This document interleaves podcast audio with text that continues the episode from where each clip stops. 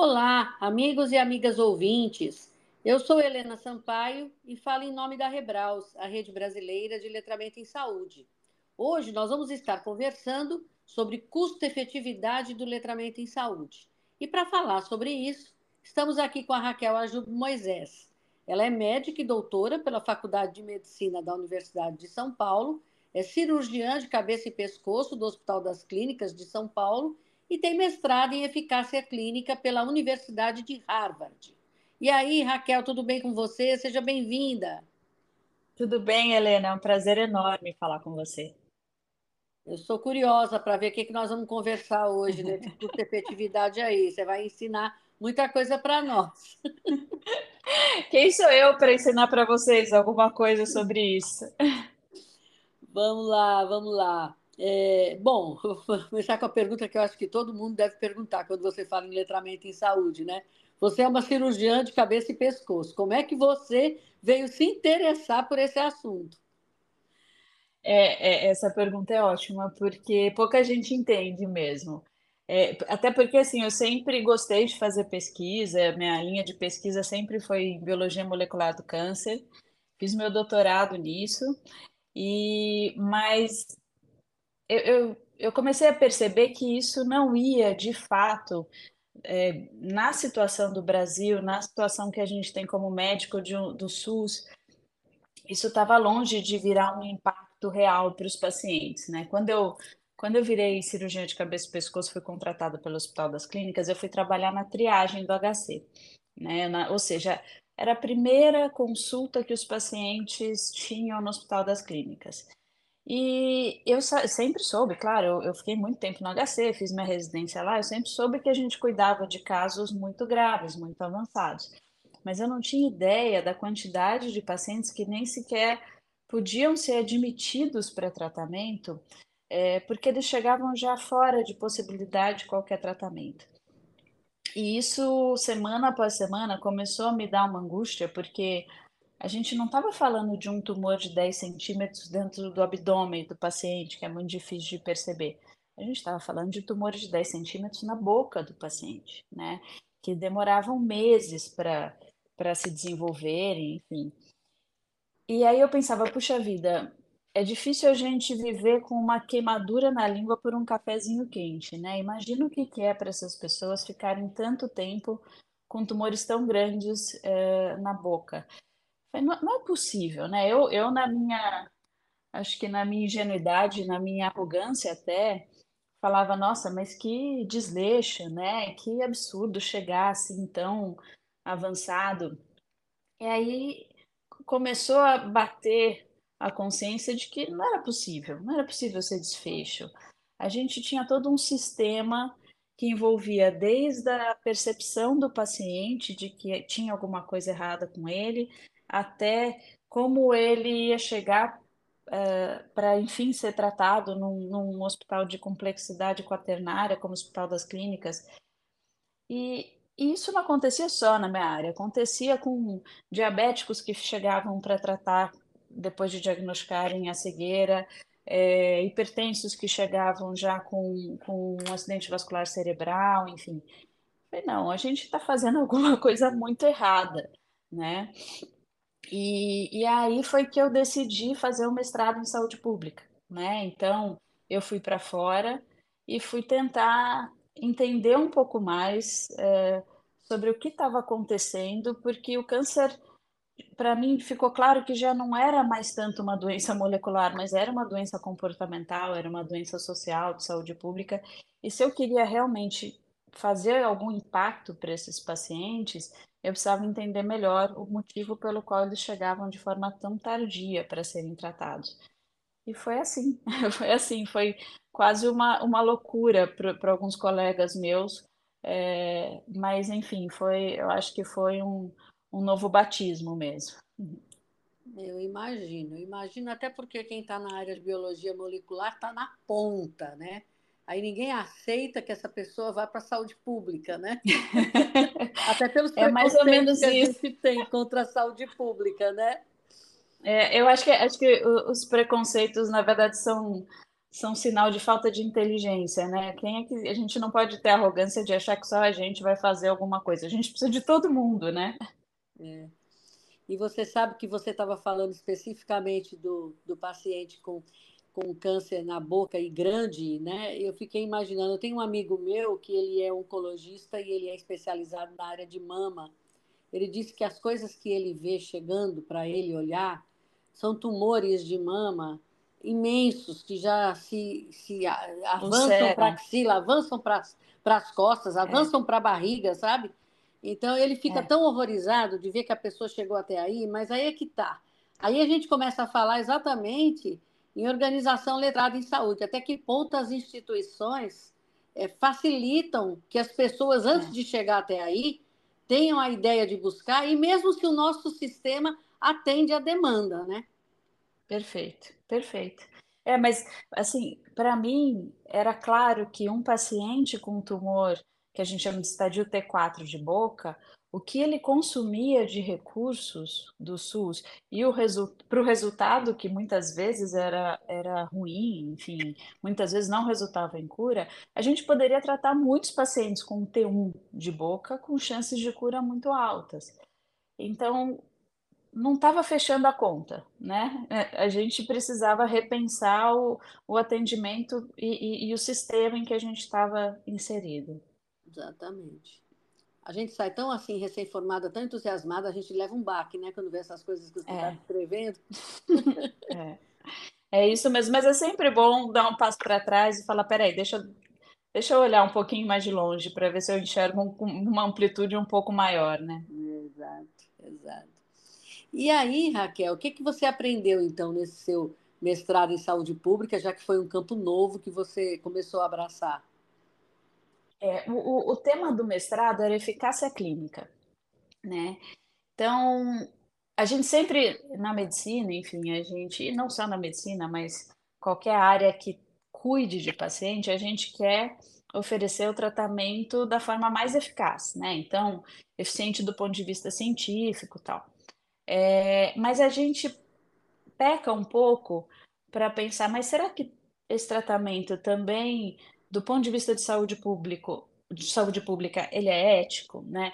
Ele leva em considerações riscos ambientais da saúde pública, ele leva em consideração determinantes sociais de saúde, é, modelos de decisão, tanto do ponto de vista de, de, de agregar o melhor valor para a vida desse paciente, de acordo com seus valores individuais, mas também de acordo com os recursos disponíveis, né?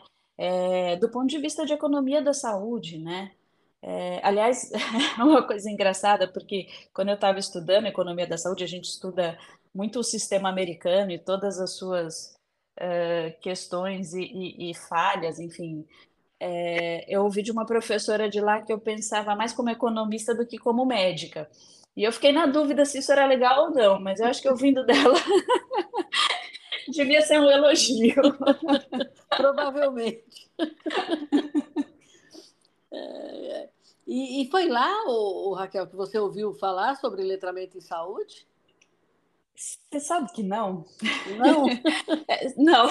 Você sabe que assim, até existia uma cadeira de pesquisa em letramento de saúde na Harvard, mas por algum motivo o nome não me chamou a atenção. Aliás, acho que é um parênteses aqui, a gente, o termo letramento de saúde, na minha opinião, precisava de um rebranding, assim, porque eu, eu não sei se o termo letramento em saúde dá o devido mérito à causa, sabe? Uhum. É, eu acho que é uma coisa grande demais e precisava ter um nome que impactasse, que, que, que passasse esse impacto né?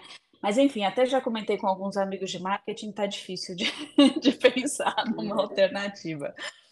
Mas, de novo, voltando, né? Lá eu aprendi muitos dos conceitos por trás do letramento de saúde, porque o letramento em saúde ele junta conceitos fundamentais lá, né? É, é, da saúde, enfim, do cuidado, é, com o foco no paciente, né? Lá, é, durante, eu lembro que durante uma aula de determinantes sociais de saúde, eu comecei a pensar em projetos que, que pudessem abordar o problema, enfim, em soluções. E, E, nesses, assim, depois que eu voltei de lá, enfim, quando eu estava querendo colocar em prática alguns desses projetos, é que o Google me levou até o letramento em saúde, né? Tem que dar méritos para o Google nessa história. E, e só que aí tudo se encaixou perfeitamente. Eu falei, é isso, é esse termo, letramento em saúde, é, que realmente abrange todas as questões é, por trás de um paciente que chega cego por diabetes, né? Uhum. E, e, mas aí a melhor parte, na verdade, foi descobrir que já tinha gente muito boa no Brasil pesquisando letramento em saúde, né? Traduzindo, validando questionários, enfim. E aí eu fui atrás dessas pessoas, eu ia mandando e-mail para um monte de gente e, e, tem sido muito bacana descobrir tanta gente qualificada, é, descobrir a Rebraus, enfim, foi, foi, foi ótimo, assim, foi realmente dessas, dessas boas surpresas que a gente tem no Brasil, né? É, é a Rebraus está tentando, é, através até do grupo que ela criou dentro do próprio WhatsApp, né? Ela está tentando ver se consegue fazer com que tudo que esteja, esteja sendo feito no país acabe sendo socializado por ali, e aí vai permitindo, então, uma troca de ideias, umas parcerias, compartilhamentos, né? Vamos ver se a gente consegue é, fazer, dar frutos mesmo, essa iniciativa, né? Ah, já está já tá dando. É, já está dando, né? Que bom. E, e, Raquel, e aí pronto, você disse que achou, né? Você já vinha despertada para o tema, conseguiu dar nome para toda a sua para toda a sua angústia, para toda a sua necessidade de mudar um pouco a prática. Aí você conseguiu dar um nome para aquilo que você queria fazer, né? E aí o que é que você mudou efetivamente na sua prática, nas suas linhas de pesquisa, quando você efetivamente considerou que conheceu o letramento em saúde? É, eu ainda estou conhecendo, tá? Para falar a verdade, cada hora eu aprendo um pouquinho mais. E, bom, na prática, assim, foi, foi, foi uma mudança muito grande de percepção mesmo do paciente, né? A gente, na faculdade de medicina, a gente aprende que tem uma verdade só, né? Tipo, a gente tem que indicar tal tratamento, explicar aquilo para o paciente e, enfim, quase entre aspas, convencê-lo sobre que é, que é o melhor para ele, né? Mas eu, eu fiquei muito mais atenta para conversar com os meus pacientes, né? Para mim ficou claro que assim eles se sentiam comigo da mesma forma que eu me sinto quando converso com um contador ou com um advogado, entendeu? Não entendi nada. É, assim, você fala assim, quando um contador consegue te explicar por A mais B, porque, enfim, é, tem que pagar tal imposto. Quando um advogado te explica por A mais B e você entende né, o que eles estão falando, primeiro que passa muito mais confiança, você consegue tomar as melhores decisões, né? E, e você, enfim, você se sente muito mais empoderado para isso, né? E na medicina é a mesma coisa, né? Assim, é, a gente, como. Ficou muito claro para mim que a responsabilidade da efetividade da comunicação era minha, não era do paciente, né? Então, por exemplo, quando eu ia explicar uma cirurgia, eu, claro, deixava a linguagem mais simples possível, fazia analogias, eu usava feedback, né? Eu, eu me responsabilizava, assim, parei de falar tem alguma dúvida, comecei a falar eu deixei alguma dúvida, né? E foi assim, foi muito legal para a minha prática, assim, e, e, eu tenho tentado passar isso é, para outros colegas com quem eu tenho contato, né? Uhum. E em relação à pesquisa, nossa, todos os meus projetos é, de pesquisa eu comecei a enxergar letramento em saúde em todos. eu, eu, eu, assim, é, é muito engraçado. Eu brinco que eu tenho uma expressão que eu falo assim: quem, quem vê letramento em saúde, quem enxerga né, o letramento em saúde, é aquele negócio que assim, você viu, não dá para desver. Né? Você vai ver isso em tudo que você faz na saúde, né? É. É. Inclusive, é isso mesmo. Você tem o letramento em saúde. É... Meu marido é que diz para mim: Nossa, você só fala isso. Enche enche demais, você só consegue falar isso. Mas é porque a gente começa, é como você disse, exatamente do jeito que você disse. A gente começa a ver letramento em saúde em tudo, né? É, É, isso, isso é muito empolgante. E é legal porque a gente começa a falar isso para as pessoas e as pessoas também, né? No começo elas falam, mas isso é óbvio. Aí depois que você dá um pouco mais de informação, elas não conseguem mais não ver também. Isso é muito bacana. É, o óbvio é tão engraçado, né? Porque eu dou aula, é. de, eu dou aula de letramento na, na, na UES, né? na Universidade Estadual do Ceará, e a coisa mais engraçada é essa. Quando eu começo a mostrar os fundamentos, o que está por trás das condutas de comunicação que a gente deve adotar, eu, eles ficam assim, não, mas isso aí é muito fácil, isso aí a gente faz. Isso aí eu faço toda uhum. hora, eu tenho esse feeling o tempo uhum. todo. Só que quando você começa a fazer alguma dramatização, onde a pessoa vai descrever o que está fazendo, ela não está fazendo aquilo que ela pensa que está. Então não é tão Exatamente. óbvio, né? Não é tão óbvio. É. Exatamente. Se fosse tão óbvio, se fosse tão fácil, tão óbvio, a gente não estaria né, com tantos problemas nessa área. Né? Exato, exatamente. E, e, Raquel, e aí no momento, que projetos de letramento em saúde? Você falou que começou a jogar letramento em quase tudo que você faz, né? Que projetos que você está desenvolvendo?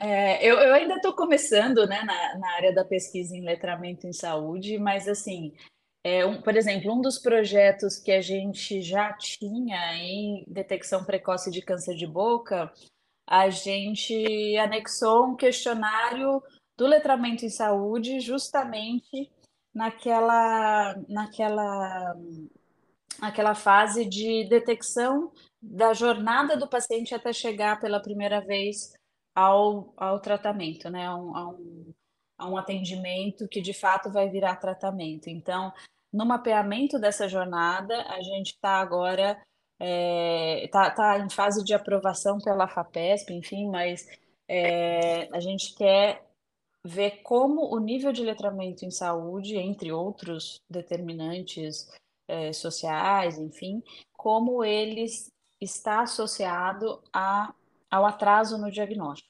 né? Hum. E aí eu comecei a desenvolver outros projetos também, letramento em saúde especificamente. Então, a gente tem um, um projeto com uma aluna é, de doutorado na Faculdade de Saúde Pública da USP, eu cooriento junto com a professora Tatiana Toporkov, da Faculdade de Saúde Pública da USP, é a Lucia, a Lucy é uma ouvinte, inclusive, do podcast.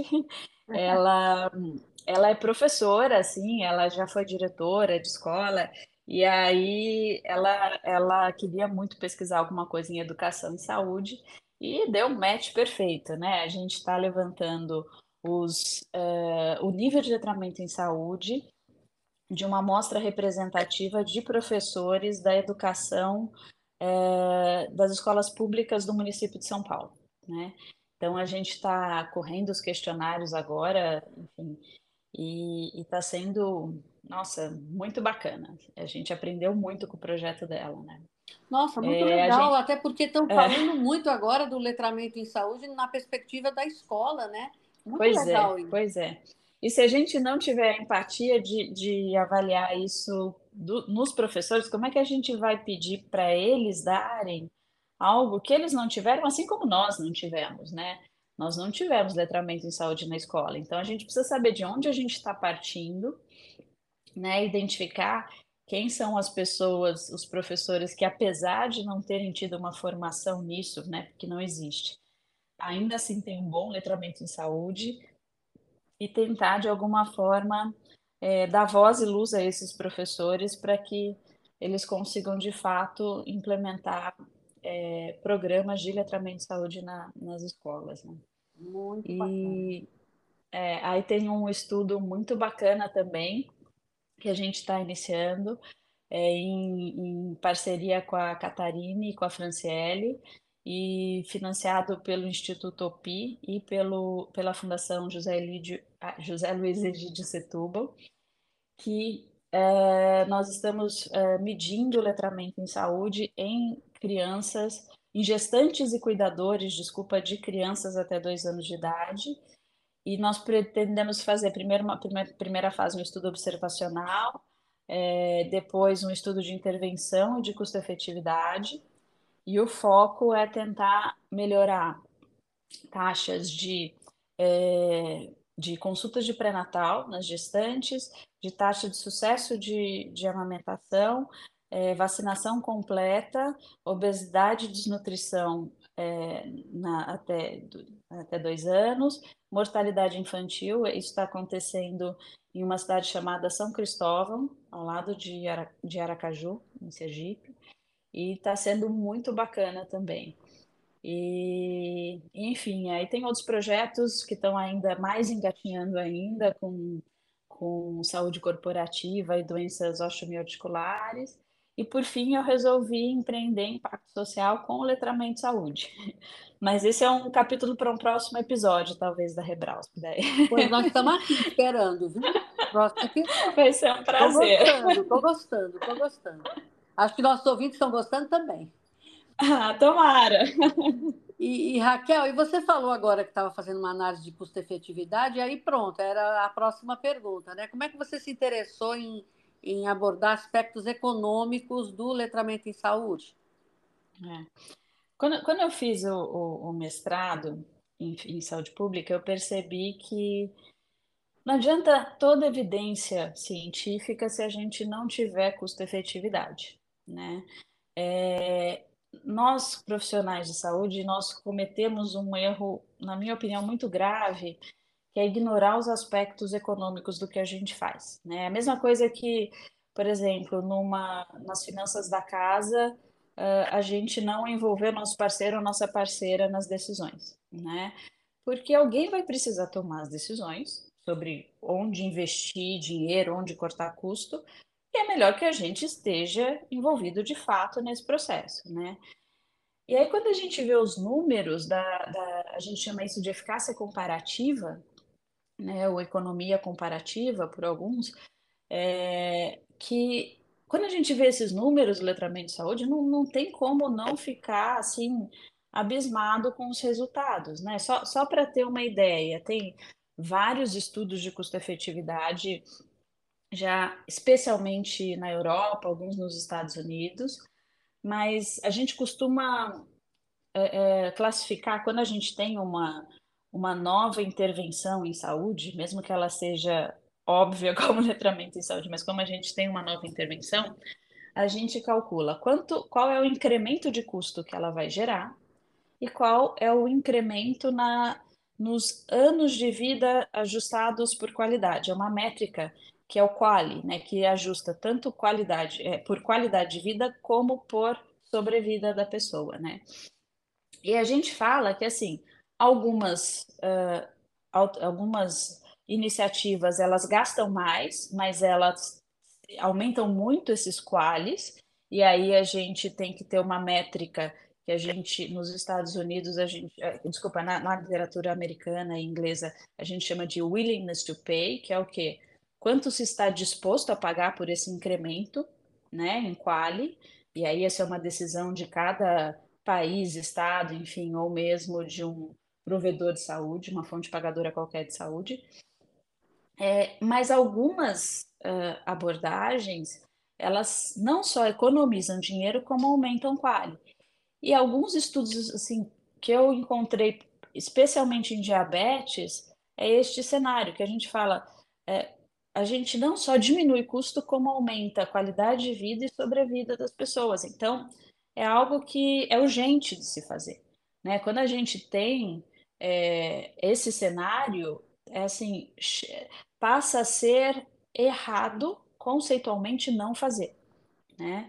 Então, a gente vê isso em diabetes, a gente vê vários outros estudos também, por exemplo, é, no, no, campo da pediatria, com é, uso de serviços de emergência, né, como pequenas doses de informação, diminui muito os custos com é, idas desnecessárias né, ao, ao pronto-socorro.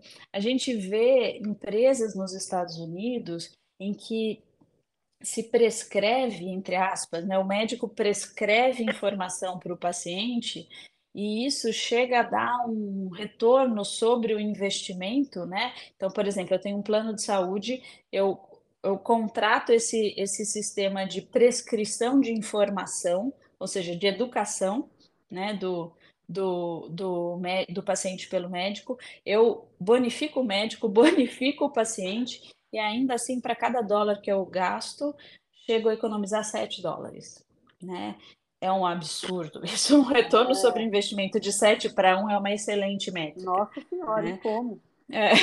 Não, a gente tem mais, né? A gente tem meta-análises é, feitas com estudos de é, retorno sobre investimento é, em letramento em saúde na Europa, mostrando um retorno sobre investimento que chega a 27 euros por euro investido. É uma ignorância de impacto, né? Fora um retorno social que chega até 7 euros por euro investido. Quer dizer, é, claro, né? É uma, é uma é, tem toda uma faixa, né? De, de retorno sobre investimento, né? Então, alguns estudos vão ter mais ou menos retorno sobre investimento, mas é inegável que existe um retorno importante sobre investimento e que a gente não pode fechar os olhos para isso, né? Aliás, não, não só não podemos fechar os olhos, mas talvez, Raquel, esse seja realmente o caminho para sensibilizar os gestores para colocar o letramento em saúde como uma política de saúde, porque infelizmente com outras, com outros motivos, a gente não consegue sensibilização, mas quando você mexe em bolso, aí é. você consegue, a pessoa para para pensar. Quando a pessoa para para pensar, ela para para ouvir. E quando ela para para ouvir, aí você consegue despejar tudo que interessa sobre esse tema, né? Mas para você ter essa paradinha para querer ouvir, às vezes o, falar sobre custo-efetividade seja realmente o caminho mais acertado, não é não? Não, e não é nem só por uma questão que a gente pode dar um juízo de valor. Não, ah, existe um dinheiro, um, um orçamento que ele é limitado, né? Qual a melhor forma de se investir, né, esse dinheiro? É, e, e são comparando diversos estudos de custo-efetividade entre as várias alternativas. Então, o que, que é melhor, eu dar letramento em saúde ou comprar mais insulina para um paciente com diabetes, né? Uhum. E, e, e, a, e, e, as agências de avaliação de novas tecnologias de saúde, é engraçado a gente falar letramento em saúde como nova tecnologia de saúde, né? É, é tão simples e eficiente, mas, mas é assim que elas, é, essa é a, essa é a lógica, né? Eu desconheço no Brasil um valor de willingness to pay, né? Que, ou seja, quanto você está disposto a, a, gastar por uh, incremento em qualidade e quantidade de vida, né? Mas se a gente mostra que a gente, além de tudo, economiza dinheiro, fica difícil de não ter o letramento em saúde como uma estratégia muito vencedora em saúde pública, né? Exatamente, exatamente. Eu acho que é por aí mesmo, por aí mesmo. Você está desbravando uma área que não, não, não, se está mexendo aqui no Brasil ainda, né? Que é como é, a gente tem, a gente tem agências, muitos estudos de custo-efetividade é, no Brasil, mas eu acho que está nas nossas mãos como é, pesquisadores em letramento em saúde também fazer esses estudos. Né? Se a gente não tiver dados que valham para o Brasil, a gente já tem dados internacionais, mas a gente precisa ter dados no Brasil da eficácia comparativa do letramento em saúde. Eu não tenho muita dúvida que vai ser custo efetivo, acho que ninguém tem, né? É, a gente, eu acho que assim, a nossa responsabilidade é estudar isso. É, com certeza. Você sabe que eles têm um, tem um instituto lá que é que trabalha sem sem fins lucrativos, uma entidade lá no, nos Estados Unidos, que é o, é o Institute of Healthcare Advancement, e eles têm trabalhado com a produção de material educativo. Eles têm uma série que eles chamam O que fazer, o que, eu, o que, eu, o que fazer ser. E aí tem, né? Se a minha criança está obesa, se eu, se eu tenho um idoso para cuidar, para os dentes do meu adolescente, ou para a saúde do meu adolescente mesmo. Tem um monte, tem uma série acho que de uns oito livros, né? E aí eles, uhum. eles vendem esses livros a custo baixo para as instituições de atenção primária. E aí uhum. eles mostraram uma estatística lá do tanto que eles diminuíram de absenteísmo no trabalho, porque o indivíduo parou de faltar no trabalho para levar menino para para atendimento, ou para ir mesmo ele próprio para atendimento. Então, reduziu o absenteísmo no trabalho, reduziu falta na escola, reduziu o gasto é, de, com idas à emergência. Eles têm uma estatística lá tão interessante, Raquel, que você fala, puxa vida, é um investimento de você apenas ensinar as pessoas a como fazer antes que fique tão complicado que você não pode se livrar de procurar uma consulta. Entendeu? É, é isso mesmo. É, o, o, tá muito claro hoje em dia que nós profissionais de saúde não somos os responsáveis apenas por tratar dos, das doenças, dos problemas que esses pacientes vão ter, mas nós somos responsáveis de serem verdadeiros é, treinadores, né, técnicos. Eu não quero usar a palavra coach, que está meio tá, tá, meio problematizado ultimamente. Mas a gente tem sim que ajudar os pacientes a se cuidarem, né? Eu lembro de ver um, um vídeo durante esse mestrado de um garoto com diabetes tipo 1, que ele falava assim, é, ele gravou um vídeo para os médicos dele, e ele falava assim, eu vou dizer para vocês o que, que eu espero de vocês. Eu não quero que vocês me tratem com condescendência. Quando, e era um garoto de 10 anos. Quando vocês é, forem escolher um tratamento para mim, eu quero que vocês me expliquem por que, que esse tratamento é melhor. Porque eu passo, vocês cuidam da minha saúde uma hora, duas vezes por ano. Eu cuido da minha saúde todas as outras horas do ano. Então eu quero saber o que está acontecendo comigo, porque até para eu de fato confiar que esse é o melhor tratamento. E aquilo era lindo de ver, né? Porque, na verdade, ele é dos poucos que verbaliza esse desejo, né? Uhum. Que tem consciência disso e verbaliza esse desejo. E eu acho que a gente tem que entender cada vez mais isso, que nós não somos os principais cuidadores da saúde do paciente. O paciente é o principal cuidador da sua saúde.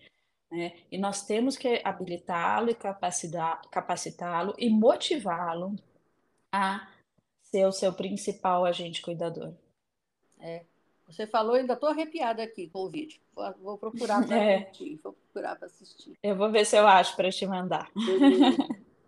Bom, e, e, Raquel, e aí, com isso tudo que você conseguiu perceber e refletir, como é que você acha que o letramento em saúde vai impactar os cuidados de saúde no futuro?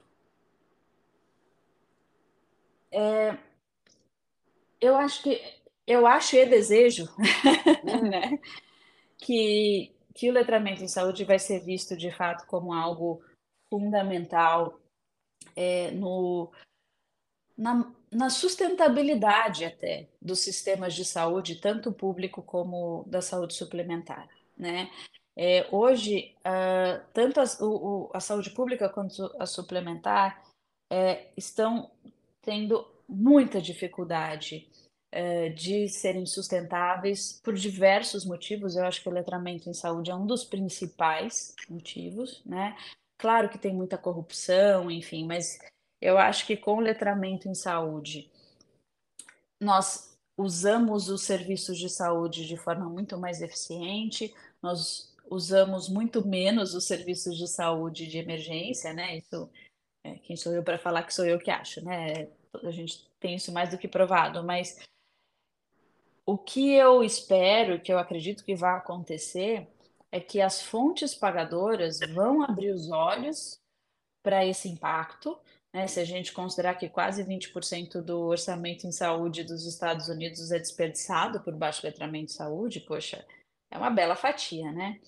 Então, eu, eu realmente acredito que é, você chegar num pronto-socorro ou no hospital para ser cuidado, internado, ou até num posto de saúde, e se não tiver lá o nível de letramento em saúde no prontuário, vai ser quase tão grave como não ter a pressão arterial, a temperatura, sabe? É, eu acho que eu acho que o letramento em saúde vai cada vez mais para as faculdades de, das áreas de saúde. Eu acho que não tem como a gente não formar adequadamente profissionais de saúde se a gente não formá-los em letramento em saúde, em provedores de letramento em saúde. Né? Então, eu acredito que não é uma coisa desejável, uma coisa é, fundamental para a gente ter sustentabilidade em saúde. Beleza, é por aí mesmo, por aí mesmo. Eu acho que é um desejo e eu espero que. É um desejo meu também. Eu espero que a gente consiga que isso realmente seja reconhecido, né? Mas isso é sonho que se sonha junto, né, Helena? Precisa de muita gente. É, mas sonhos, sonhos de muitas pessoas chegam nas realidades, né? É isso aí. É isso aí.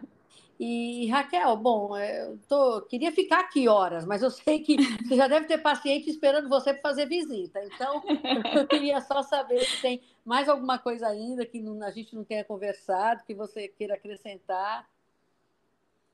Não, eu acho que é, é, muito bacana assim a gente ter gente de diversas áreas com diversos interesses é, pesquisando, é, fazendo a, a o advocacy mesmo pelo tema. É, eu, eu, encontrei pessoas extremamente generosas é, na, em, em distribuir é, conhecimento em letramento em saúde, em, em participar de projetos. É, é, muito, é muito bacana essa comunidade do letramento em saúde. São pessoas genuinamente interessadas em é, melhorar a saúde das pessoas. E, e, é muito, assim, tem sido um privilégio conhecer os membros da Rebraus. Então, é só isso que eu queria, queria finalizar falando isso. Pronto, pois eu vou para o outro lado, sabe? Eu achei excelente sua participação. Eu acho que nós aqui do, do podcast, nossos ouvintes todos, a gente, a gente é que tem sido privilegiado mesmo, porque é um assunto mais interessante e desafiador que o outro que os nossos convidados estão trazendo. Eu estou chegando à conclusão que a gente tem um mundão aí esperando para a gente dominar, para poder prestar cuidado letrado em saúde, não é não? É isso aí. É isso aí. Pois, Raquel, muito obrigado por você ter compartilhado seus avanços aí nesse tema. Ah, convido nossos ouvintes, nossas ouvintes, a se interessar por isso também, para engrossar aí a fileira nessa vertente do letramento, que eu acho que é por aí que a gente vai conseguir dominar o mundão, não é não? É isso aí. então, pronto. E além de agradecer a você, logicamente, agradeço aos nossos ouvintes, né? nossas queridas e queridos ouvintes que estão aqui sempre nos, nos, nos desafiando a gente se preocupar com a qualidade do convidado que vem. Então, a gente agradece também. E aguardamos todo mundo para o próximo episódio. Até lá. Tchau, é tchau, Raquel. Tchau, muito obrigada pela oportunidade. Tchau.